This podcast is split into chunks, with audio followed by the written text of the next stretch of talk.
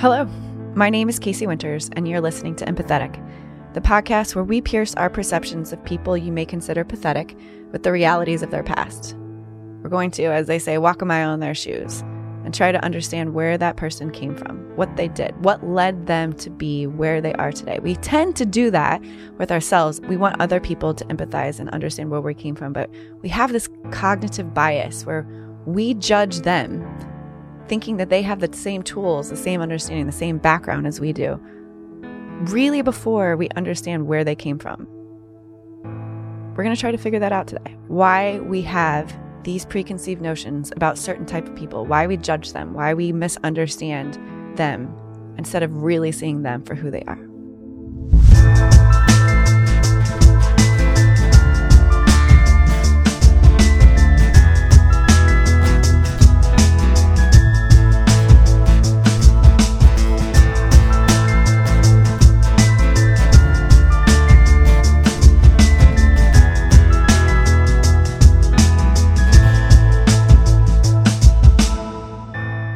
Today, we're going to walk a mile with a person that is obese. Because this is our first episode of Empathetic, I'd like to explain the reasoning behind the podcast. I like to use this analogy that we're all walking around with different colored lenses over our eyes. They were created by different messages we received as a kid, and they filter reality. Instead of walking into a situation or a room or an environment and seeing the reality, it goes through these lenses. Like to think that sometimes we have holes in these lenses that help us better see what's going on when we wonder or ask questions, notice our thoughts, be mindful of our judgments, and empathize. We pierce our perceptions with reality. But before we introduce our first guest, let me make sure we define obesity, just so we're all semantically coming from the same place. Obesity is a way to describe someone who has too much body fat. And the way they measure this is through B M I, or body mass index, which basically is the ratio of how tall someone is versus how much they weigh. A B M I of thirty or higher is considered obese. Now, with every podcast of Empathetic, we're going to start with a breath and wonder.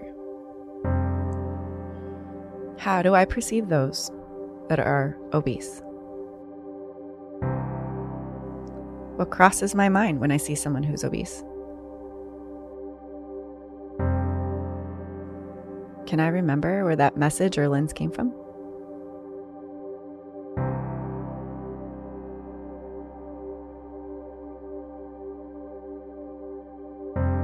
This podcast may contain sexual violence. Please check in with yourself and notice if you are in a space physically or emotionally that is safe enough to hear this story.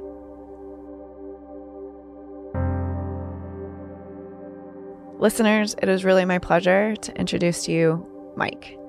Mike, I am so glad you're here. First, let's talk about you now. Can you tell us a little bit about you? Can you paint us a picture to the listeners about what you look like and just who you are?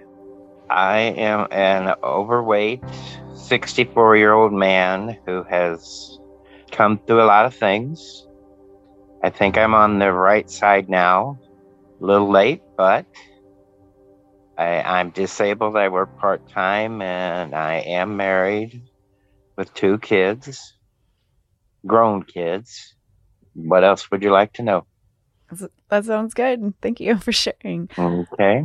As you know, our mission at Empathetic is to better empathize with people, right? By piercing our perceptions with, with journey. So we want to hear about your journey, but let's first start with what has been your experience of others' perceptions of you, and maybe even your perception of yourself? Well, a- anytime they see a person who's overweight, we're always lazy or, or uh, sloppy, or we just don't care. And all we do is sit around and eat all day, which is not the case. Mm-mm. You know, like you get lots of stares and whispers, and uh, even even though I'm lighter than I've been before, people still stare. What are the thoughts that you've had about yourself, too? Uh, well, it definitely makes you think that, well, uh, maybe I'm not, maybe I am lazy and, and sloppy, and maybe this is the treatment I deserve. You know, I let myself get this way, but I know that's not true. Yeah. So their perceptions you're starting to internalize and start to believe. Right. Yeah. How long do you think that that has happened for? Oh, it's been going on for a long time. Yeah. If if you hear you're a certain thing, then it, it eventually sticks. Mm. Is there a particular type of person, or or was it family or friends or just random people on the street? Like, who are giving you these messages? Everybody. Mm. The first time was a family member way back when. And then, you know, kids at school and and just going out to the grocery store. You feel like you have to hide what's in your cart because people are judging you. Mm. But it's really none of my business what they think of me, but they make it my business when they make it obvious. Yeah. So you said you felt like you were hiding things. Is that something that you felt like you had to do often? Oh, all the time. Because if they see a big person and there's donuts or cookies or soda in their cart, they just get this look on their face, mm. you know, like, oh, that's why you're the way you are. When they imso- themselves could maybe have something unhealthy in their cart as well. Yes, exactly. They can have the same things in their cart, but, you know, it's different when it's mine. Can you just explain your story and your relationship with food and maybe how you got to be this weight? Well, when I was six or seven, I believe, I was raped by a male family member, and it continued into my teens. And I was told if I told anybody, they wouldn't believe me. And I, I, I got to the point where I thought, well, this must be normal. But my brain, I, I I was started to overeat. I think I, my brain was trying to make me not attractive or, or um, not appealing. Maybe he'd leave me alone if I was fat, but it didn't help. And he was the one who told me I was fat and lazy, and, and after he got what he wanted. So there was some manipulation going on. Absolutely. Yeah. How do you think this subconsciously realizing that later on, you know, that you were having this relationship with food, what else did food provide for you, do you think? Um, momentary comfort. Mm. You know, I, that was something I could control, what I put in my mouth. I, if I, no one could tell me what to eat. If I could get it, I could eat it. So from an early age, I started putting on weight because I was eating all the time. Not because I was hungry, maybe because I was scared or, or trying to hide or just being in control of myself. What do you wish that little Mike had known? That I that I could tell somebody from the beginning, mm. and stopped it way back then, and that food wasn't helping at all. Um, you know, there, there's a lot of things I wish little Mike had known. Um, that I was worthy of of not being treated this way. But at, when it's happened to you, you sometimes feel like, well, this is what I deserve. you know, I'm not, I'm not good for anything else. So uh, this must be what my purpose is. And since I couldn't share with anybody or couldn't tell anybody, and this was a well-liked family member, so I really did believe that no one would believe me. As an adult, looking back now, when did you start piercing that perceptions? Like, when did you start realizing it wasn't your fault? Well, as I got probably in my forties, fifties, and until I was brave enough to tell a counselor, for lack of better word, counselor, it just came out one night. And that's when it was really, it really meant, it, it really was something that I realized I did not deserve. And people just don't know your story when, you know, there are a lot of reasons. But when it when it came out of my mouth that night, and oddly enough, it was the first night that I had met this counselor. We had, we'd had several group leaders, but for some reason, she came in that night, and it just fell out of my mouth. It was a big shock to me and the other person in the room besides the counselor. How did they respond? Sympathetic, uh, you know, they were understanding, and they were letting me know that it wasn't my fault. It, it, and that felt good to know that other people thought that too. Mm. It was a huge relief to know that I was not the the monster that I perceived myself to be. I, I don't know if monster is the right word, but um I, I don't, I'm stuck. I don't know. Um, I had always believed it was my fault, even after I knew it was wrong. And once they, once she said, oh no, it's, it's not your fault. You were raped. You were abused. You were used. Um, It, it, it turned on it turned on a new light bulb for me. It was a whole different world. Yes, a whole different world. A whole different reality. Yes. And then, so since then, what has been your perception of yourself? I mean, I'm guessing it's still a journey. I'm guessing it's still. Yes, there's there's. I was encouraged to tell some people, and um, I did. And they were shocked, but no one blamed me. And they they knew I would have no reason to lie. Right. It sounds like it's just been an enlightening journey since then of just, this is how I am now. This is who I am now.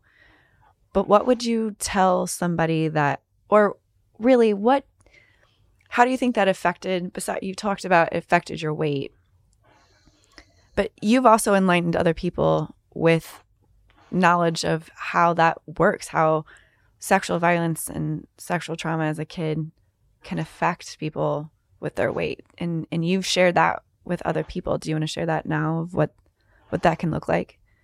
I, we were the victim. If you were sexually mis- uh, assaulted or abused, you are a victim. So please seek help, seek counseling, talk to, oh, it, and if it's only a, a friend that you can talk to right now, because it's a very hard to just open your mouth and say these words, because it's a dark little secret. It's been locked in a box in your mind. And maybe sometimes you don't even remember it until I, I discovered something through a therapy session that I didn't even remember, but it was too detailed to be not true. Yeah. I would, you know, just encourage them to, to you're not the victim. I mean, you are the victim. You're not the villain. Yeah.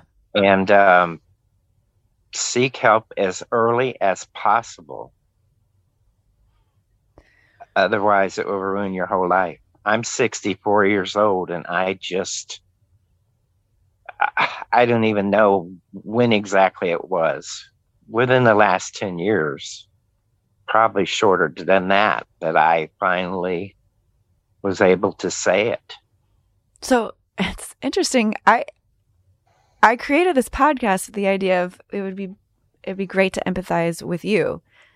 But it sounds like you were empathizing more and more with yourself as well. Like you were you were understanding and, and taking on those feelings that you had built, just created these walls against for so long. And now having those opportunities to to tell your story and hear it and see other people's reaction to it has really created a space for you to empathize and understand yourself better.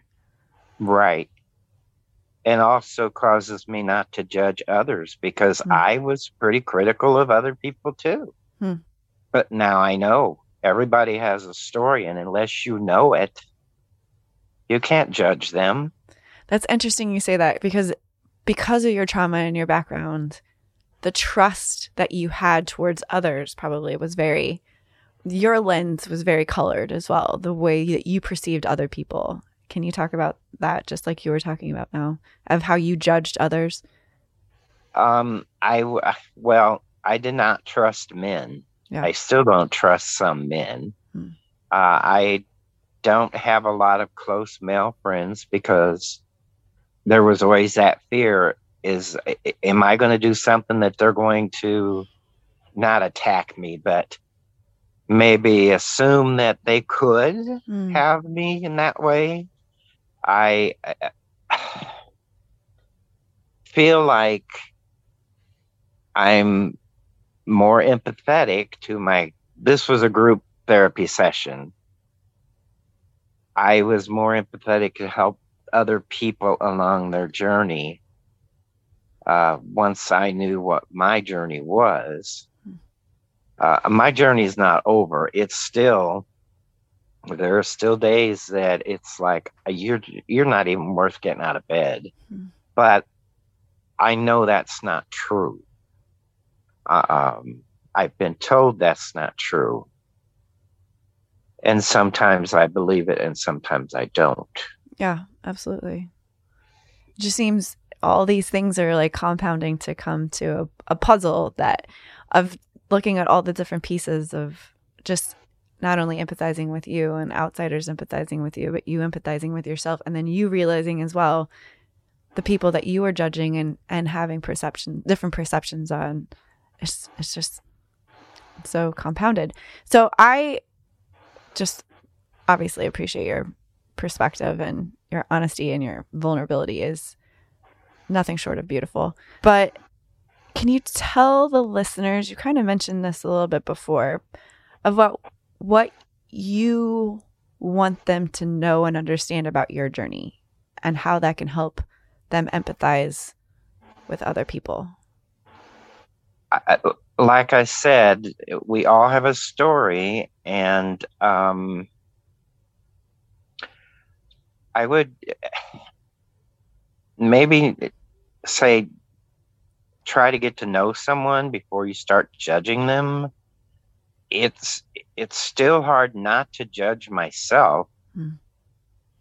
but there's so many things that happen in a person's life that can cause them to have the issue. And I know from from real experience. And as as a little kid, you just thought, well, this must just be the way it is. Nobody talked about it. It's very emotional sometimes to talk about these things, but it does. I read one time that a lot of obese people have a very similar background to what I've had, but it doesn't get talked about because it's a shameful thing. Mm.